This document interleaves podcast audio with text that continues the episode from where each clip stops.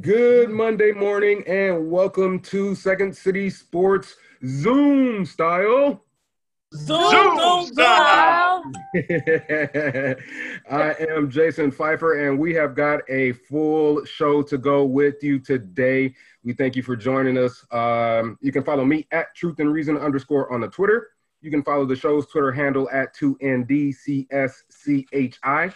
And I will throw it to the lineup now. But before I do, I want to bring in our good friend Derek Tate, Dtater4 at Dtater4 on the Twitter, part of our fantasy focused crew that is at fantasy focused with two D's on the Twitter, joining us in person on this Zoom style show. What's going on, Tater?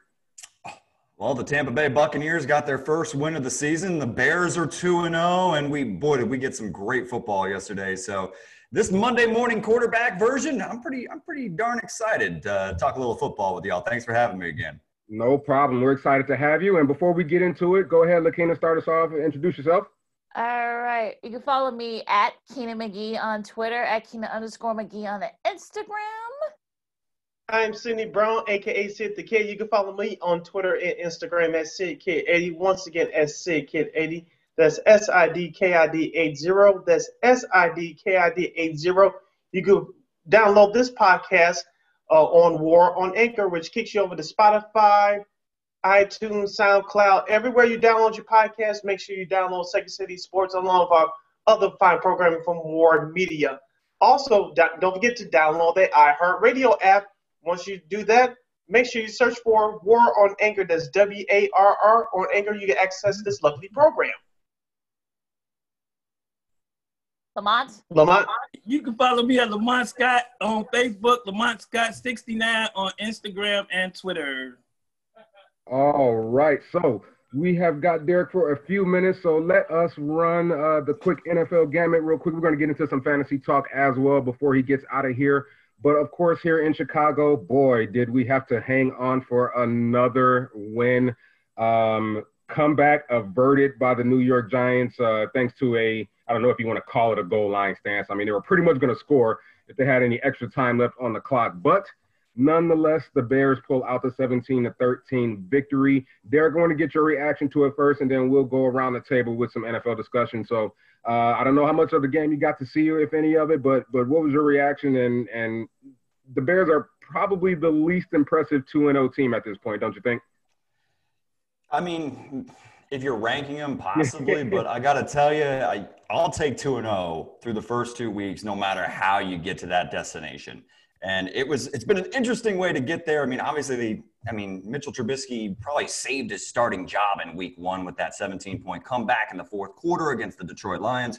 And really, you didn't have to deal with Saquon Barkley for the majority of this game. So you had Daniel Jones, who struggled, and really the offense uh, for the New York Giants, which looked pretty good in week one. The Bears, you know, put a speed bump in their attack through the air and, and did a fantastic job against him. But you know, you got to feel you got to feel encouraged that the Bears are leaving a little bit of meat on the bone when it comes to their production on the offensive side of the football. And if you know Mitchell Trubisky can just clean it up a little bit, because I thought David Montgomery had one of his best games as a Chicago Bear in the National Football League averaged over five yards per clip on the ground, also heavily involved in the passing game with three receptions for 45 yards and a tutty.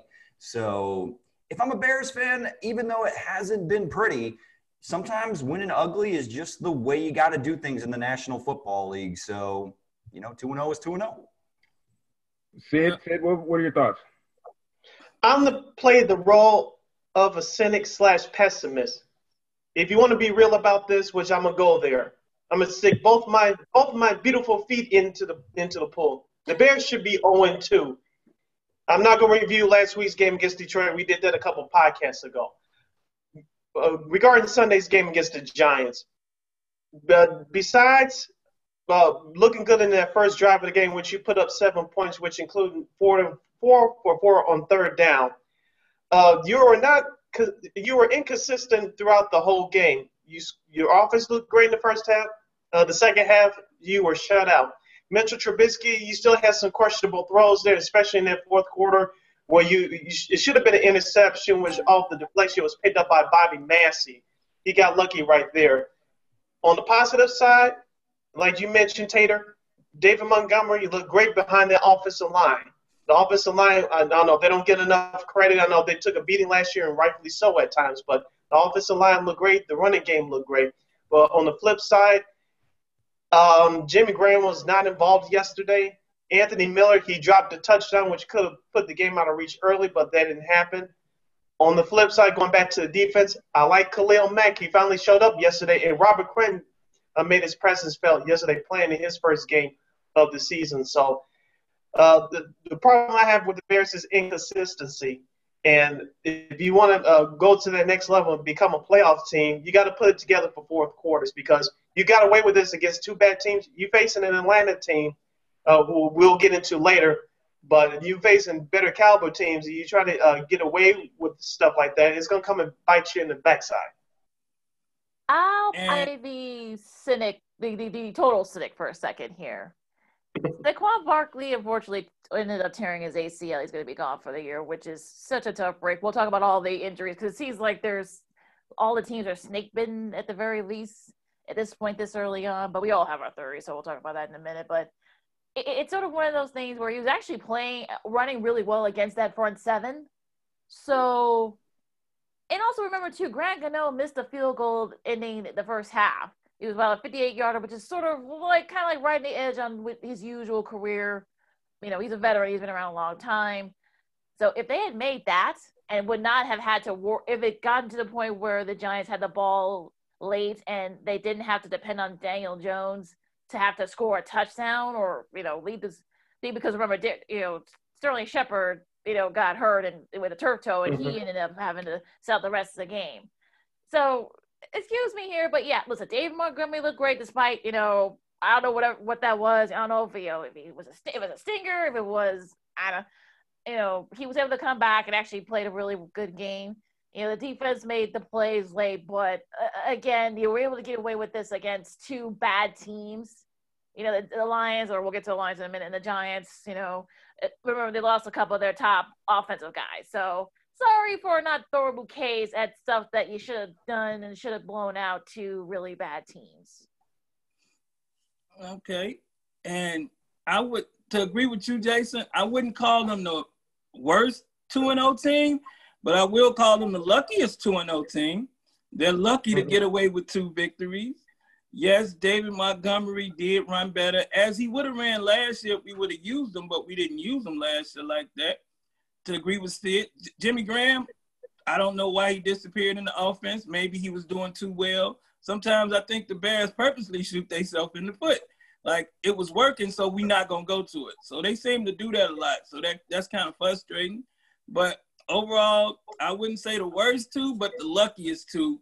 And they will not continue to win games like this when they play better teams, like starting next week. I mean, it's gonna get tougher.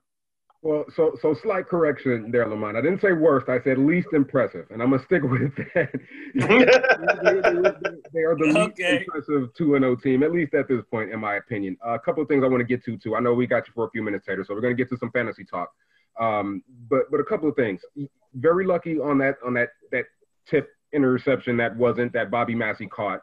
Um, but what the hell was the play call? How how are you? What was it? Third and one.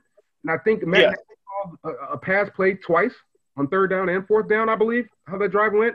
Yeah, I'm, and throwing into triple coverage. And I'm, I, I okay, I, I get agreed. Okay, I won't not an argument there, what you said, but I'm I'm looking at the mm-hmm. play call first of all. When your running game was like we've all agreed and like we all saw was pretty good throughout the game. David Montgomery was getting going, especially in the second half, right? But you call two pass plays on third and fourth down. Don't get it. Okay. Um, Jimmy Graham, I agree. He had one catch, I think, maybe for about a first down. I think I think I was in the first half. But yeah, I, I mean, sort of disappeared. I, would have to look at the tape. I don't know if that's play calling. I don't know if that's scheme or what. But uh, I, you know, I agree with that. He's got to show up. But outside of the fumble recovery uh, from Khalil Mack, uh, he didn't really show up, guys. He, he and he hasn't shown up for a while. I'm I'm I'm I'm not trying to get on him because I know he's dealing with a lot. He gets double teamed and almost triple teamed a lot. I understand that, but we need to see a little bit more of Khalil, Khalil Mack um, making an impact.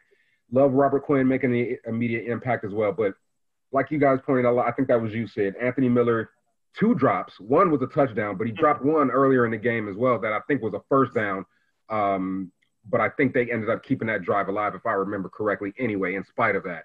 So a lot of things to clean up from the Bears. 2 0, yes, we'll take it, I guess, right? But but again, not real impressive other than that running game. Um, Trubisky, I guess to sort of end the thoughts, yeah, could have played better. Um, got to be more consistent. I mean, how, how long have we been saying this though, guys? You know, I'm I'm not trying to, to strangle him either, but he's he's got to take that next step and be more consistent. Um, I don't think well, he could have put the ball in a slightly better spot on that Allen Robinson interception, although that was a hell of a play. I mean, the guy didn't even really see the ball, kind of stuck his arm out there and caught it. That was a hell of a play. So, but but could have placed that ball a little higher for Allen Robinson, and the other interception was a tip. So, other than that, uh, don't want to split hairs with Trubisky either. But two and zero, we'll take it. It won't work against Atlanta next week. So uh, let's broaden it out to some NFL discussion and get into some fantasy with Tater before he goes here. Obviously, other than the Bears here locally, it's all about injuries in the National Football League. And, and Tater, give us your reaction to that and, and some of the other results of the league from yesterday. I've never seen anything like this. I mean, if, if basically the first five or six picks of most fantasy drafts, uh, they're on the shelf. I mean, Michael Thomas from week one. Now you got man Saquon Barkley, who you know tore his knee up, and I, I you just got to feel for him, man, because he's a generational talent. Like I, I, love watching him play, regardless of whether I'm a I'm not a Giants fan, but I'm a fan of Saquon Barkley. So uh, then you got Christian McCaffrey, who's going to expected to miss multiple weeks with an ankle injury, and, and the, the list goes on. Raheem Mostert's dealing with a knee sprain. Uh, Courtland Sutton, you know, finally, you know, made his 2020 debut, and as soon as he made his debut, he's out now with tearing his knee up for the for the Denver Broncos. Drew Lock got hurt. Jimmy Garoppolo got hurt. I mean, if I were to sit here and list them out, we I, the sun would set on today on how many injuries there were. It's it's wild, but. Um, you know, there's certainly now if you're if you're play, if you're a fantasy football aficionado, whenever there's injury, there is opportunity. So you just gotta locate where those backups are, and also make speculative ads like you know, like somebody like Devonta Freeman he's already been visiting with multiple teams. He's re- visited with the Philadelphia Eagles last week, and just so happens to be in the Northeast when Saquon Barkley is now out for the year. He is expected to meet and work out for the Giants. So someone like that, you go and pick him up, stash him on your bench, and whoever he lands with, he probably gets an opportunity sooner rather than later. Yeah, Ted. Tate, I want to ask you about uh, Tyler Higbee, the tight end for the from the Los Angeles Rams. Three Oh, yeah. touchdowns yesterday at Philadelphia. Where did that come from? And can you depend on him for the rest of the season? The answer to that is absolutely yes. So Tyler Higbee is I actually I had the I'm I'm glad you asked me about him because I actually got to announce his high school football games back in Tarpon Springs, Florida at East Lake High School. This kid was a 6'5, 170 pound senior wide receiver that that's 170 pounds soaking wet. And this kid has put on what 70, 80 pounds of muscle since he, you know, his playing days in high school through college at Western Kentucky. And we saw him break out last year, the final five games of the season. And most people didn't believe in it because, you know, it was like Robert Wood was kind of dinged up, Brandin Cooks was kind of dinged up, Gerald Everett, the other tight end there, was also in and out of the lineup. But we saw it yesterday. Gerald Everett was active. Tyler Higbee just feasted on this Eagles defense. Uh, five receptions on five targets, 54 yards, three tutties.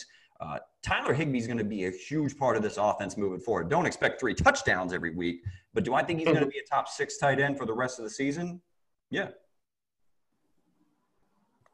Just to update on uh, Courtland Sutton, uh, Ian Rapoport's reporting that he has he did in fact tear his ACL. So there's another um, fantasy casualty. Now, uh, what?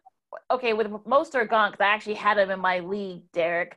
What other running backs out there that I that I can get to put on my team? Other running backs at this point, hopefully, if you've seen how things have played out there in Miami, it's actually been the Myles Gaskin show. Like, I know that's a way off the radar. Do you really want a Miami running back? But if you're desperate and you had someone like Saquon or Christian McCaffrey or Raheem Mostert, who's probably going to miss a couple weeks, I mean, you got to do something. You got to start somebody, right? So I would go and get Myles Gaskin for the second straight week. He's led the Dolphins in touches and snaps out of that backfield, even though he's gotten vultured from somebody you guys are familiar with, and Jordan Howard down there in Miami. Uh, he, Howard only played eight snaps, but of course, punched in a goal line touchdown. But everything else has been pointing towards Myles Gaskin actually being the back to own there in Miami. Lamont, you got anything? Yeah, I was gonna ask him with the emergence of Justin Herbert in San Diego, should someone use him or try to pick him up, or what do you think gonna happen with him going forward as far as fantasy league go? You got to be very encouraged by your boy Justin Herbert's debut against the defending Super Bowl champions there uh, in Los Angeles. I thought it was, I thought he was effective. I thought that you saw some flashes of his athleticism. Uh, make no mistake, this this guy is going. He, is a dual threat quarterback, fit for kind of the young wave of mobile quarterbacks in the National Football League. He fits that mold very much so, and really. It's un, it's kind of an unfortunate set of circumstances that w- what happened with Tyrod Taylor this weekend. I believe he had breathing complications, if I'm not mistaken, which actually led to Justin Herbert getting the surprise start. But you know, it's it's a next man up type of league in the national in the in the NFL, and he was ready for his opportunity. He shined out. I would definitely go and pick up Justin Herbert if you know and see how he progresses because it was a very encouraging debut against you know the defending champs. Okay, Sticking Taylor, with uh, that. Oh, go ahead, Sid. Go ahead, Sid. Okay, sticking with the quarterback thing, Tater, I've been telling every, any and everybody who will listen to me that Kyler Murray of the Arizona Cardinals will be a top 10 fantasy quarterback. In 2020, through the first two games, he's been on fire. Do you, uh, do you see him um, uh, giving, getting even hotter as the year goes on? this is a machine they have going down there in Arizona, and I don't see it stopping. And you look at their schedule upcoming, whoo, I mean, Kyler Murray is going to eat against opposing defenses. I expect Kenyan Drake to be a little bit better, but boy, you see what a difference. You see how bad this trade was in retrospect with getting rid of DeAndre Hopkins for the likes of Deshaun Watson and adding him to the likes of that pass catching group in the air raid offense there in Arizona. But no, make no mistake, as great as DeAndre Hopkins has been through the first two games, it's been Kyler Murray, man. I mean, this dude did it against the 49ers defense and then a Washington football team unit up front that sacked and harassed Carson Wentz eight times in week one, and he just shredded him and lit him up. I mean, Sid, I expect more of the same and even probably better things to come from Kyler Murray. The only guy that I'm also juiced up about under center for like a breakout candidate through the first two weeks, Josh Allen, there in Buffalo. He has mm-hmm. just been him and Stefon Diggs have clicked like that pretty pretty darn quick. So uh, those two young quarterbacks, both mobile guys with with you know cannon arms, lot lot to love moving forward for those two guys. Yeah, Tater, two bad, bad trades, right? I mean, from Minnesota to Buffalo, whoever authorized that needs to be fired in Minnesota, and Bill O'Brien definitely needs to be fired down in Denver in, in Houston. We've had many a conversation about that on this show and on our show, Derek, so I won't get into it. That's a long story. Uh, but you see the results, the immediate results of those of those trades. Um, so glad I picked up Kyler Murray. I didn't start him this last week though because of the matchup, but I will be going forward with him. I just I'm, I'm loving the way he's playing down there in Arizona. Um, Unless you have like Russell Wilson or something, I think he's like a must start, man. I yeah, mean, well, well, well, well, I, I, had I had Big Ben in week one. I, I, went with him again in week two. Again, I, I was trying to play the matchup there. I, am I'm, I'm still good. I, uh, my opponent's got one more guy to go, but that's a tight end, so I think I'm good for for this week. But but Kyler Murray going forward, no doubt about it. Um, Okay, so uh, let's see, where was I going? Oh, oh, for for week coming up, um, fantasy wise, uh, what are your breakout players? Who do you hate? Who do you love? Real quick, I know we only got you for a few more minutes. No, I mean, I I, I can. Hang, I'm having a lot of fun yeah. talking football. I don't want to go right now. I'm, I'm already texting uh, friends, and I gotta go. I want to stay and talk a little bit more football. But uh, um, so for this upcoming week, I mean, in particular for week three, I, we already talked about Tyler Higbee. The one thing that the Buffalo Bills, their linebacking group is decimated by injuries. And you saw what Mike Gesicki did to this defense last, uh, just on Sunday. Um, so give me Tyler Higbee in week three. I, I mean, I don't think he's going to score three tutties again, but do I see him putting up like six catches for like 89 yards and finding the end zone once? I do. And so, I mean, like you, you asked about Tyler Higbee, Sid, and I think he's going to continue to do his thing in this Rams offense. It seems to be clicking. I mean, I thought that when they got rid of Todd Gurley and you kind of saw, I, I thought that that was their way of like, I don't know, not punting the season, but I was like, man, you're, you're really getting rid of Gurley if you're a, a Super Bowl contender. But the committee approach seems to be working. Darrell Henderson had a really nice week. Um, but other other breakout players for week three, oh, you know, I gotta say Jerick McKinnon. You know, if there's gonna be no Raheem Mostert, that is a guy I would go with target to get on my fantasy squad if he's on your waiver wire because I expect Mostert to probably miss at least a week or two. Um, you know, Tevin Coleman, I believe, also suffered some sort of knee injury. I don't know how. I mean, if you want to check and see how devastating it is, I didn't see any updated reports on it.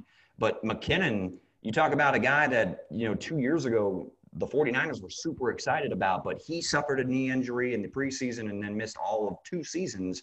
But he looks like the guy that we remember prior uh, to him getting hurt there in Minnesota. So, um, yeah, I would go and get Jerick McKinnon. I expect him to have a big week against this Giants front. All right, so since we got you with us, Derek, how about okay? Let's all do our studs and duds for right. two. okay. Start. Go ahead. Oh, okay. Uh, I gotta say that Rams that that Rams team, I I'm like you, Derek. I thought they were gonna punt the season, sort of like be like not necessarily a rebuild, but sort of like a revamp. They looked very impressive. You know, Jared Goff's looked really good. Robert Woods has some big runs. You know, he just got signed to a new deal. We'll get to we'll get to that that that aspect of it in a bit. But you know, the, the Rams looked really good. Um, Arizona, Sid and I, Sid, you and I talked about it on Twitter when the game started. I'm glad mm-hmm. that the nation's starting to see what we've been talking about these last few months. Yeah. Started doing this, so I'm in. You know, I, am in awe of that team right now. Um, who's another one? Uh, Green Bay. I mean, you know, Aaron Rodgers. What, what more can we say about that guy? I mean, yeah, they took a yeah, you know, Detroit had an early lead, but you know, they were able to kind of come back. And also Aaron Jones. I mean, 168, two TDs. I, I mean, not not not not bad. I think if you're a fantasy owner of Aaron Jones, like you you were you were celebrating you were celebrating yesterday. Um, Baltimore looked really good. Um, Bucs fans can kind of take a deep breath now. it looks like they're yeah. to get better, and we all thought. second that motion. exactly. So the, uh, you know, Seattle, Seattle. I mean, Russell Wilson. I, I I know we're not doing like MVP front runners right now since it's so early on, but I think he's making a case of it. Look, I want that MVP and I want it. So those are my studs. Who who wants to go next? I'll go, I'll go next. I'll go next. Uh, first stud for me, Khalil Mack with his first sack of the season for the Bears. Number two, Calvin Ridley, the wide receiver for the Atlanta Falcons. Uh, they ran roughshod over the Dallas Cowboys in that first half. Also, another stud for me will be Justin Herbert uh, got the last second start for the Los Angeles Chargers. He, he did very well. Uh, uh, we'll get to our duds in, in another time. So I, I, got plenty of duds, but I just want to throw a few uh, studs out there. So that, those are my uh, studs for now. The studs. I'm gonna go with Justin Herbert. Uh, yes, Justin Herbert definitely. the kicker for the Dallas Cowboys, the watermelon. Greg Zuerlein. Mm-hmm. Hey, it worked it looked good, and they might start using it in the NFL because it mm-hmm. actually looked like it can work. So I'm going with that play. And like you say, as far as the duds, I really, I mean, the Bears' offense was my dud. Not you can take the rest of them, but they offense in the second half was my dud. and Atlanta Falcons, yes, the Atlanta Falcons coaching staff. so that's about where I'm at with that. Mm-hmm. We'll get to Atlanta. We'll get to Atlanta in a minute. Go ahead, Jason. So okay, um, I'm I'm I'm gonna do the studs, and we'll we'll get to the duds. I think Tater may have some studs. Maybe we'll get to that too. But for me, uh, big stud, and we you know we talked about him, and I'm not trying to be a homer here, but uh, David Montgomery, Pro- productive day. Uh, he was useful because he was being used. I know that may sound redundant, but I mean the guy is a talented back. He can run it, he can catch it. Caught a touchdown. And uh, I, I, just loved his performance, especially in the second half. If without that next stinger, it could have been a bigger day possibly. Uh, Diontae Johnson, I believe is his name, from Pittsburgh, uh, wide receiver opposite Juju Smith-Schuster. Uh, six catches, 92 yards, and I think eight touchdown. I think if not two. Um, but also becoming maybe the number one target. I mean, I'm not sure. I know Big Ben likes to spread it around in, in Pittsburgh, and I still like Schuster at the number one slot. But uh, Diontae Johnson, big day from him. Uh, let's see. I think I've got one more stud. Um, oh, Josh Allen. Yep, I know, I know you talked about him as well, Tater. Uh, but yeah, over 400 yards, four touchdowns, and and they that Buffalo Bills offense is starting to hum. And who would have thought that was an actual accurate statement, like even last week? I mean, you kind of knew that Josh Allen had the talent to be like a poor man's Cam Newton, but he is coming of age very quickly. And if he, in both games to open the season, now granted, again, their competition to start the season kind of similar to the Bears. I mean, they've looked good, so you know what? Wins are wins, and you got to be encouraged from what you've seen from Josh Allen, the numbers that he's putting up through the air. Um, you know, very, very, very impressive. I actually want to give a shout out for a stud in a losing effort to Cam Newton. Uh, look, Cam Newton, two weeks in a row, he's had two touchdowns on the ground, uh, led the team in rushing again there in New England. But he also threw for 397 in what was a shootout against a red hot Chef Russ Russ Wilson there in Seattle, who is just cooking. Um, you know, he, two weeks in a row. I mean, he's thrown what nine touchdowns in the first two weeks. It's absurd. Uh, but Cam Newton going tit for tat with Russell Wilson and I, I, was banging the table, not understanding why Cam Newton couldn't get a job in the offseason. We found out now this man is healthy, and everybody was making a mistake by passing on this man. So the, you know, Bill Belichick, it works out again in the New England favor, and uh, you just got to be encouraged from what you saw in Cam Newton. And my dud of the week, I mean, you can find Will Fuller's face on the side of a milk carton. Where was he? I mean, dude, like I, you you have a chance to be that guy now that DeAndre Hopkins is no longer with the team. Deshaun Watson needs you to step up. And where are you at, dude? Like, no catches, goose egged in a game where the Houston Texans were playing from behind again from the jump. So, Will Fuller, man, just made very, very disappointing in week two. Oh, bonus, bonus stuff for me, Harrison Butker from Kansas City he hit like 50, 57 yard, you know, field goals in Los Angeles like it was nothing. You know, Anthony Lynn took the timeout and yeah, you know what, I'll just do I'll just kick another one. Just, you know, just absurd. one of the best I, I got a bonus stud for you. Uh, Adam Lynn, he had a good game plan against Kansas City. He he might have he might have opened up some doors and some other people's eyes to how to beat up on Kansas City. So Adam Lynn and that that San Diego, that defense, me calling them San Diego, that defense is uh yeah, I think he had he he deserved a little uh you know credit for that. Bonus stud for me, tight end Hayden Hurst uh, for the Atlanta Falcons. He ripped through that Dallas defense in that first step. He scored, it, I think, the first touchdown of the game for the Falcons. He may be uh, something you should pick up in fantasy. Sorry, Taylor, to take your job there, but it may be somebody you want to look at me and say face the Bears next week. I know you all don't like to give the Packers any any love, but mm-hmm. Aaron Jones, Aaron Jones, man, what a stud he was in week number two. Uh, look, any, anybody that was concerned about Aaron Jones because they took AJ Dillon in the second round, I was telling everybody the hate's gone too far, man. Aaron Jones is still that dude there in Green Bay. Damn. He looks like it through week two, man. What a what a game for for Aaron Jones and this Packer offense. You're gonna have to pay him. I have a feeling that we're all going to have the same dud. So who wants to sort of take the lead here? You do. Uh, well, no, I figure you want to do it, Jason, since involves your favorite team. nope, nope. I'll leave it to you. Uh, okay. Uh, New York Jets. I mean, the Niners lost Garoppolo, Mostert, mm-hmm. uh, Bosa, mm-hmm. and a couple other guys, and then they had Kittle, where they were without killing Sherman to begin with. But yet somehow the Niners second stringers were able mm-hmm. to beat up on the Jets. Mm-hmm. Excuse me? I mean, Nick Mullens came in, you know, he really didn't have to do too much.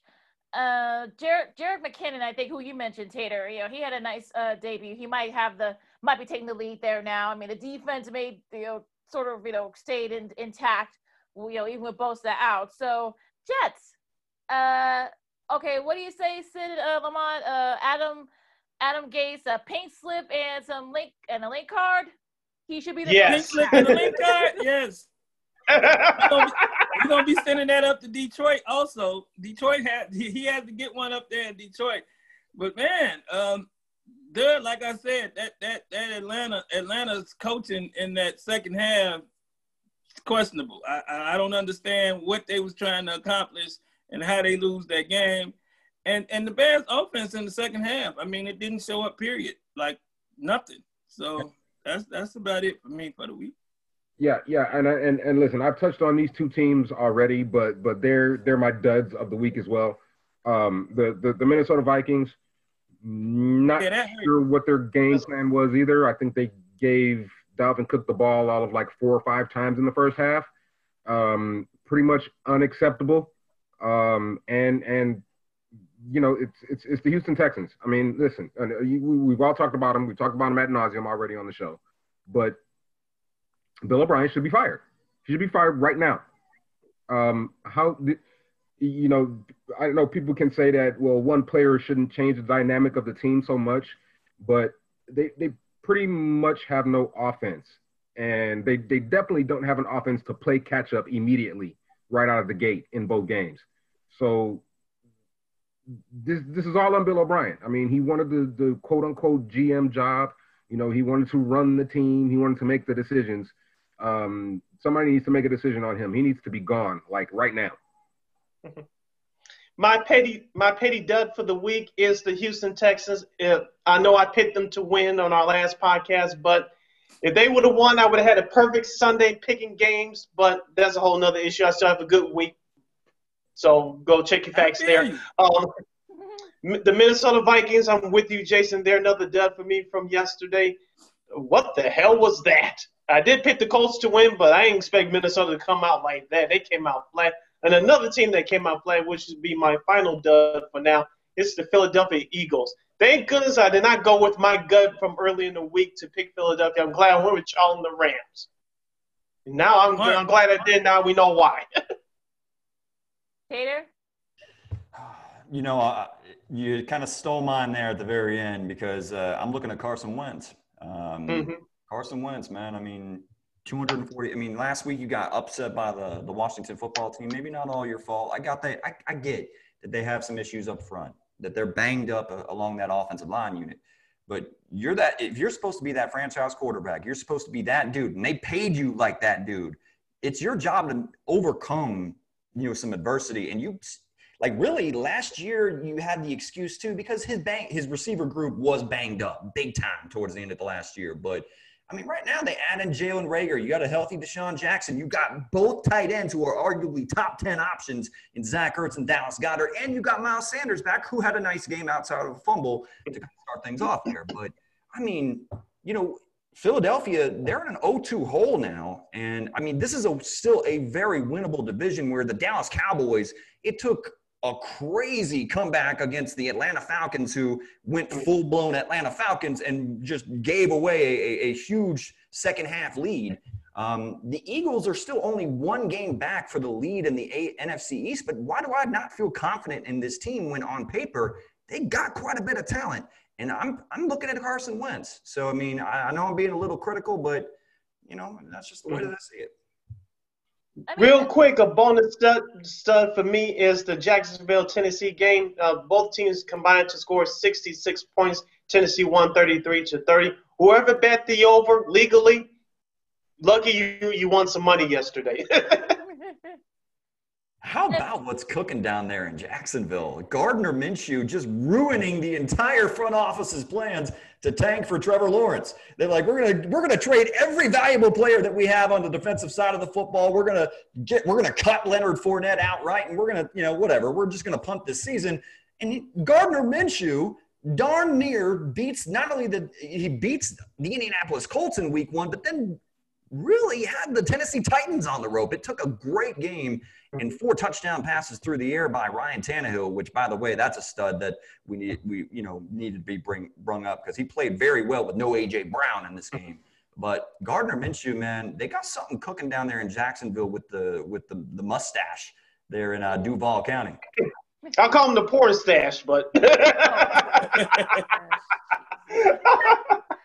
uh, bonus bonus dud for me. You guys covered it. The Atlanta Falcons. No one no one knows how to blow big leads like the Falcons, right? They're you know teams were 440 and 0 when scoring 39 points and no turnovers since 1933, since the league's been around.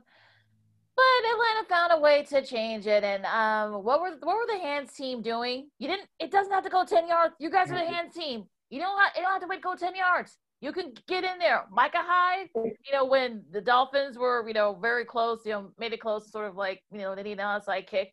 He showed you for the, for the Bills. He showed you why. He showed you how to do it. It's that easy, guys. Come on now, really, Atlanta? it won't blow a lead next week. Uh, speak, speaking of Atlanta, not Atlanta, but um, Lamont, I want to ask you this question real quick. Um, Dick Stockton, stud or dud from yesterday? Did you catch any of that Washington Arizona game? Yeah, I caught a little bit of it because I was I was going back and forth with that other one. I mean, uh, you know, I'm gonna give him a, a incomplete. That's what we're gonna say this week. Incomplete.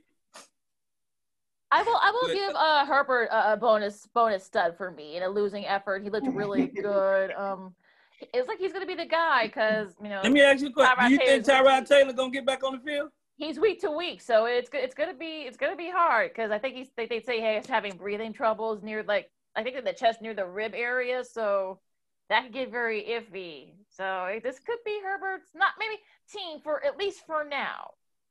Yeah, it, I think it's gonna be his team for the rest until he get hurt. God forbid he doesn't, but I don't see Tyrod getting back on the field. They happy with him being a backup. They have pay him to be a backup. They're gonna go with their golden boy. Yeah, yeah. Um, all right. Anything anything else? Well, what did you guys think about? Um, I heard like some people were saying, "Sid, now you, you and I and Kyle, we talked about this um, during the, that late afternoon game." Um, CBS, you know, here in Chicago, they showed they showed that Chiefs Chargers game, and of course, you had the Ravens and Texans game. That was the other late game. You know, they actually sent Jim Nantz, Tony Romo, and Tracy Wolfson over there to that game. But then we, but then we got look, we got you know, we had Kevin Harlan, Trent Green, and Melanie Collins uh, on in there. So, I, I mean, look, I mean, I, I, was fine with that. What did you guys think about that? I'll start. Tony, Tony Romo, does he work for Kansas City or does he work for Patrick Mahomes? Every move he makes, everything he say, he, I mean, he he he puts him on such a high pedestal. Like I was watching it, like, and I was like, he was even making Jim Nantz into a homer. That's crazy to say. But yeah, Tony Romo was rubbing me like, and he has done that a few times. But yeah, so yeah, since you brought it up. I mean, there's being a former quarterback, Tony Romo likely just as envious and jealous of what your boy Pat Mahomes does on a week to week basis. So he's sitting there just man crushing. Uh, but it is. and you're supposed to be objective when you're. He not. he not, he's not. And, and, I'm okay with that actually. Y- y'all ever catch when he like when he's clearly thinking while he's talking and he just comes yeah. out with the yeah. he gets about three of those a game, and I'm just like, oh, Tony, just just just mute yourself. Like just silence is golden sometimes, but. No, I mean, I, I, love the job that he does. I mean, clearly he understands the game at a high level. And when he will literally call out whatever the concept is or play pre-snap. I mean, it, yep. it's it's quite impressive what he does, and uh, it's almost like he could be a defensive coordinator or something like that. That's how well prepared he is.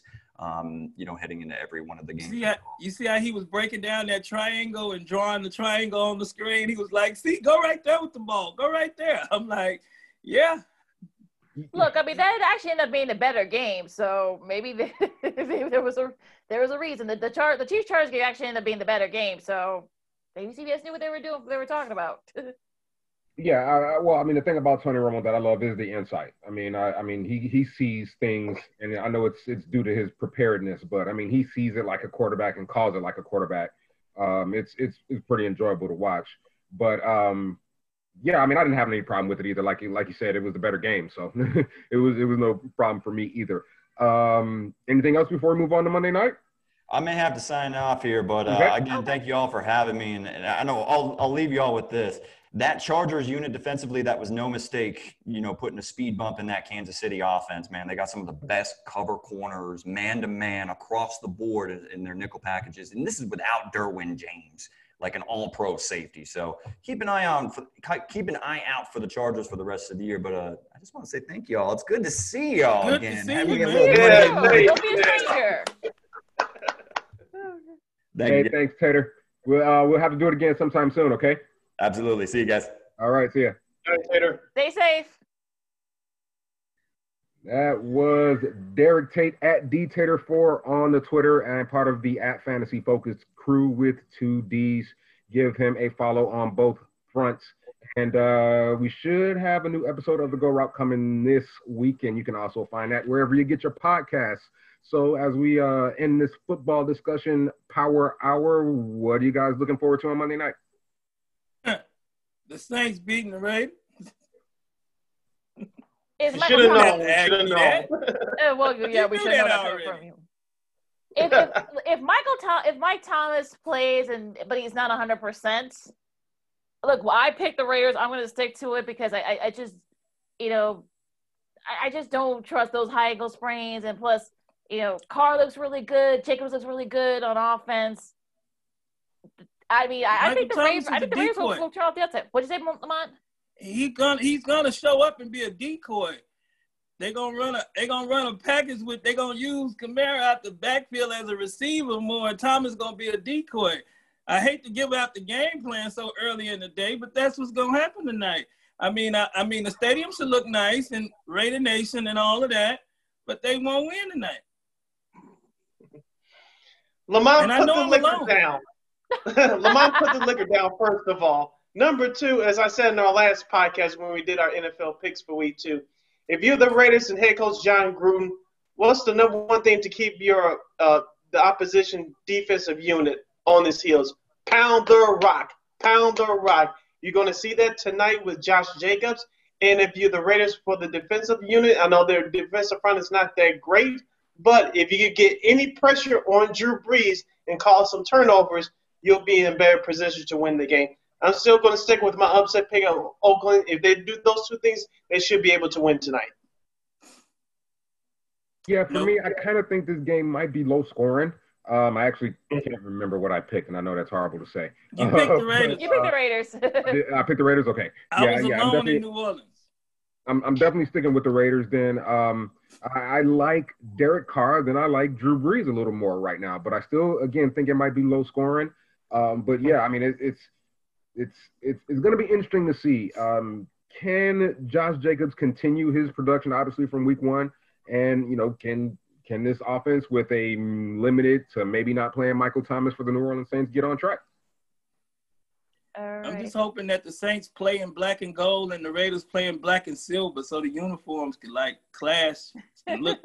Well, they That's they, what I'm hoping for. they purposely don't do that, but it'd be nice to see. Yeah. Yeah, that's what I say. They purposely don't. But it'll be nice. The Saints gonna probably play in all white or something like that. But and they, that, then they will be in trouble.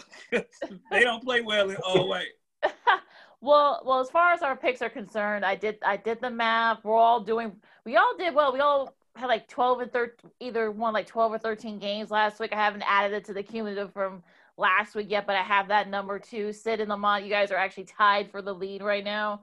Jason, you're in you're in third, and I'm only a game behind. So it's only like a two game difference between first and fourth. So Until the Saints beat the Raiders tonight. oh, We'll Oh, thank you. Lamont. Yeah. Thank you for Lakina for bringing that up because I did my calculations from last week and I did have 11 victories. So, Yes. like like I said before, we trust you. So, uh, you know, I appreciate your honesty for bringing it up first. of course. And like I said yesterday, I'm, I'm gonna brag on myself. I only lost one game yesterday, so your boy had a pretty great week. Just hopefully Oakland will cap it off So tonight. that'll be two. That'll be two come tonight. What's up? That'll be two come tonight. We'll see. We'll see. But regardless, I had a great week too picking games. Shout out Yeah. to you, boy. Oh gosh, pat yourself on the back, Sid. Uh, what's your Jesus? All right, before we before we take before we take a breather, uh, what do you think you guys' theories are on all these injuries? Because you know, McCaffrey's out, Barkley's out. San Francisco's pretty much, you know. Do you, do you think something wrong with that turf in New York? I think it could just be like you know, no, you had no OTAs, you had. That's what um, I think. Yeah, you don't. You didn't have a lot of off season. No preseason games. No preseason. And the limited practice, limited exactly. practice time because of practice and safety protocols. I think that's one of the main reasons. Yeah, and we talked about this uh, the last few weeks, Lakina. Uh, with, with, this leading up to the, the to the uh, the regular season over, you're going to see more injuries, and and now you're starting to see it. Unfortunately, is now happening to the big stars. Yep. Yeah. And you you heard you heard San Francisco's some of their players talking about they don't want to go back and play on their field.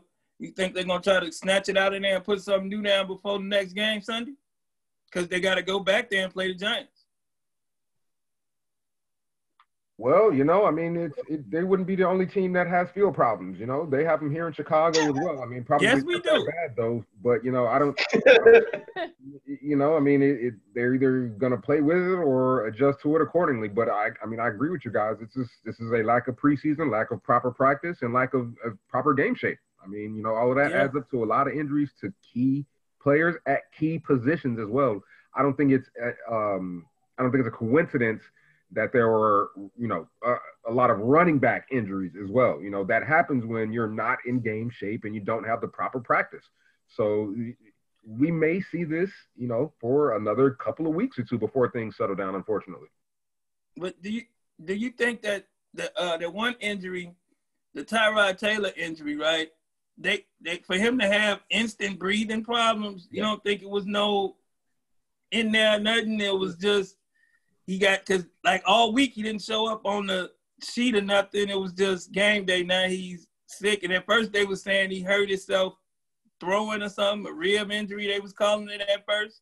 Right. So well, I, I mean, I'm I'm not sure. You know, I think I, I thought they were having some air quality problems out there. Yeah. I mean, I don't know if it reached from the, from yeah. the fires. That's probably that's probably what it was too. You know, yeah, I, I mean, that was that was kind of my my first sort of knee jerk reaction guess to it, but I mean, I I don't know. You know. I just hope I just hope it don't mean he back to the bench for good, good, because he didn't yeah. really get a chance. So.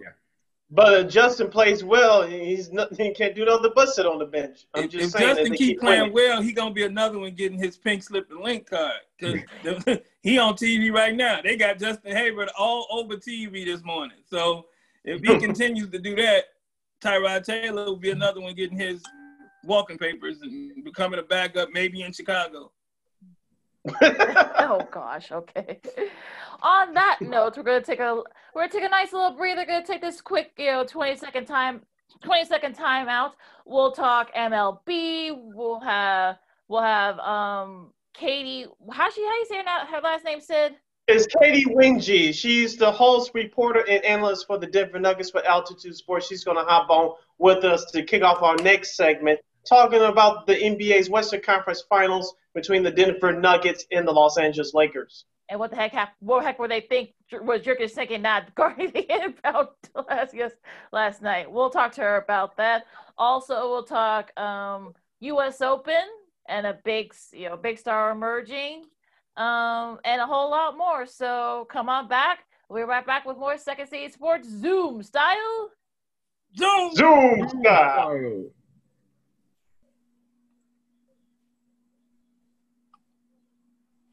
Welcome back to our second segment of Second City Sports Zoom Style. Zoom Style. Along with Lakina McGee, Lamont Scott, and Jason Pfeiffer, I am Sidney Brown, aka Sid the Kid. You can follow yours truly on Twitter and Instagram at SidKid80. That's S I D K I D 80. That's S I D K I D 80. And you can catch this podcast along with our other programming from We Are Regal Radio Simply type it in War on Anchor, which kicks you over to Spotify, SoundCloud, iTunes, Apple Podcasts. We're everywhere. And don't forget to download the iHeartRadio app. And once you do that, just type in the search engine box War on Anchor. That's W A R R on Anchor. You get access to this lovely program. You can follow you can me. catch me at. Go ahead, go ahead, Lamont. You catch me at Lamont Scott on Facebook, Lamont Scott 69 on Instagram and Twitter. You can follow me at Keenan McGee on Twitter and at Keenan underscore McGee on the Instagram. And you can follow me at Truth and Reason underscore on the Twitter, and you can follow the show's Twitter handle at 2NDCSCHI. All right, folks, we'll start out with this segment talking about the NBA playoffs, in particular the Western Conference Finals between the Denver Nuggets and the Los Angeles Lakers. Uh, Katie Winge, the host, reporter, and anchor for Altitude Sports, who covers the Denver Nuggets, she will be joining us in the next couple of minutes. And before she joins us, let's get it started. I want to get your your guys' instant thoughts on the Denver Nuggets' performance in Game Two against the Los Angeles Lakers. They were trailing most of the game, but made a val- valuable comeback. But Anthony Davis said, "Not so fast!" Nailed the game-winning three-pointer and sent the Lakers home a winner, and they lead this best of seven series, two games to none. Jason, I'll start with you. What did you think about Game Two uh, performance between the Lakers and Nuggets? Yeah, I'm I'm I'm just not sure what the coverage was on the out of bounds play. Um, I'm not quite gonna blame Jokic on that. I, I I mean I know Anthony Davis is a, you know he's the big guy, he's the center, but I don't think you should have expected Jokic to come out and cover him the way he was coming off of those screens. It should have been something else, at least in my opinion. Um, having said that, though, AD drills the game winner. Lakers go up two to nothing. Um, I thought you know, in talking with uh, some friends, you know, kind of around the league or whatever, um, that game two will be different. I mean, it was kind of a blowout in game one. I kind of expected that result. Um, I thought game two would be different. It was it was better called, in my opinion, without trying to get too too hard, you know, too harsh on the refs. But I thought it would be a tighter game. I thought the Denver Nuggets would perform better, even though LA sort of, you know, kind of got hot out, out of the gate there in the first first half. But um, you know, Still not too surprising though that the Lakers are up two to nothing. Um, I don't think the series is over by any means. I mean, obviously we've seen the Nuggets come back from three one down twice in just these playoffs, so I don't think it's over quite yet. But you know, obviously it's going to be a big key for Denver to try to win game game three. All right, and joining us now to help further our discussion on the NBA Western Conference Finals matchup between the Denver Nuggets and the Los Angeles Lakers is host, reporter, and anchor for Altitude Sports covering the Denver Nuggets. Is no other than no one that does it better than Katie Winge. You can follow her on Twitter and Instagram at Katie Winge. Once again, at Katie Winge. Katie, welcome to Second City Sports. Despite last night's loss, how are you? Well, guys, I'm hanging in there. That was a tough loss to say the least. It was a heartbreaker. We were talking about it on our post game show actually. Like, would we rather lose by, you know, 20 and get blown out, or would you rather lose in that fashion and on a buzzer beater by Anthony Davis hitting a crazy shot? So I think both the the losses that the Nuggets have experienced so far have been tough losses, but in very different ways the good news is the Nuggets have adapted this identity of being comeback kids. And so even though they've lost two games, we're still very optimistic and very positive and upbeat that like, look, they can they can do anything they set their minds to. Don't count them out quite yet. Before I kick it over to the rest of the panel, I want to ask you about that last play. You got a chance to hear the comment, but uh, he, he said that he does he didn't blame uh, Jokic, who had to guard the uh, the inbounds passer. Of course, he had to slide over to defend Anthony Davis before he hit the game-winning shot. Uh, what was your uh, opinion of, of that last play? Well, we've I've watched it probably a million times, honestly, to figure out where the defensive communication uh, did not work out. And Jokic actually had a pretty good effort to close out and contested the shot pretty well, considering he was not supposed to be there in the first place. Mm-hmm. Knowing what I know about the Nuggets and the way that they defend, especially in a situation like that, there's no timeout called, so obviously they just kind of had to be smart in terms of being a high IQ basketball player. And when the game is on the line like that, they're probably switching everything defensively in terms of screens. So if you watch the video closely, you see Mason Plumlee point out. So he was asking Jerami Grant to get out on Anthony Davis, but there really was no screen set. So it's kind of this gray area there of like Plumlee running straight to LeBron and if you watch it in AD's trajectory on his path, Plumlee really could have just stuck with him. There was no screen that was set. LeBron didn't even really turn his body to make contact with Plumlee.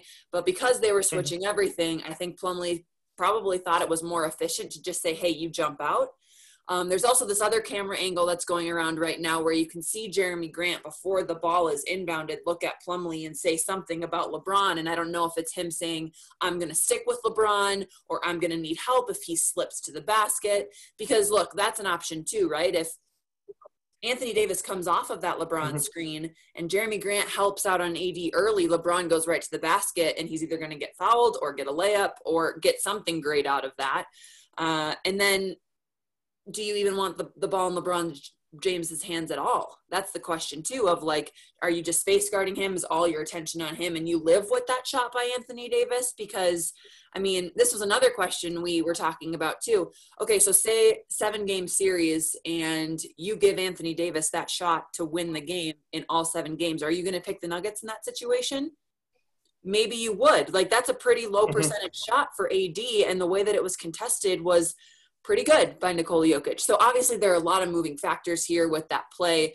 Uh, I'm I'm bummed that we don't have any media availability today because I would have loved to hear the team talk about it. And mm-hmm. tomorrow it's kind of like a, a false narrative almost going into Game Three. It doesn't really matter anymore. So I don't know if we'll touch on it again, but I, I do think there was some sort of miscommunication there um, because there was no screen set. There was no clear. This is what we're doing this is how we're going to handle it situation. And when you have LeBron James and Anthony Davis in a le- in a late game situation, you, I mean, pick your poison. Pick pick who you want to give the ball to or give it up to, and and make the best of it. I guess. Jason. Yeah, I mean, I, that was kind of echoing my sentiments right there. Um, the, I'll, having said that, having you know said all of that, it was well defended. Um, Jokic, like she mentioned, gave a great effort but um, you know, you you live with that AD shot, right? I mean, I, I think I would would say agree with that as well. I mean, how many times do you think he makes it? Although we know he has the range, but with in that situation, you know, with, with that much time on the clock, uh, I mean, I mean, I kind of live with that. You know, it was it was just one of those bang bang type of plays that happen in the playoffs sometimes. But what a big shot made by Anthony Davis, and I know, uh, and it's it's a uh, a bit of a great day in Denver right now, but I, I don't think the series is over by a long shot. Even Anthony Davis post game, he was like, "That was the biggest shot of my career." Oh, and we're like, "Okay." I mean, obviously you were in New Orleans, so what? What's the biggest shot there? You know what I mean? Like, of course you're not in this situation, but for him to openly say that, and him and LeBron both talked about the shot he missed before the NBA went on their hiatus against Brooklyn. It was almost an identical shot. And LeBron gave a lot of credit to AD being like, look, you have to be brave enough to even be in that position and to take that shot and to step up and think you're going to make it.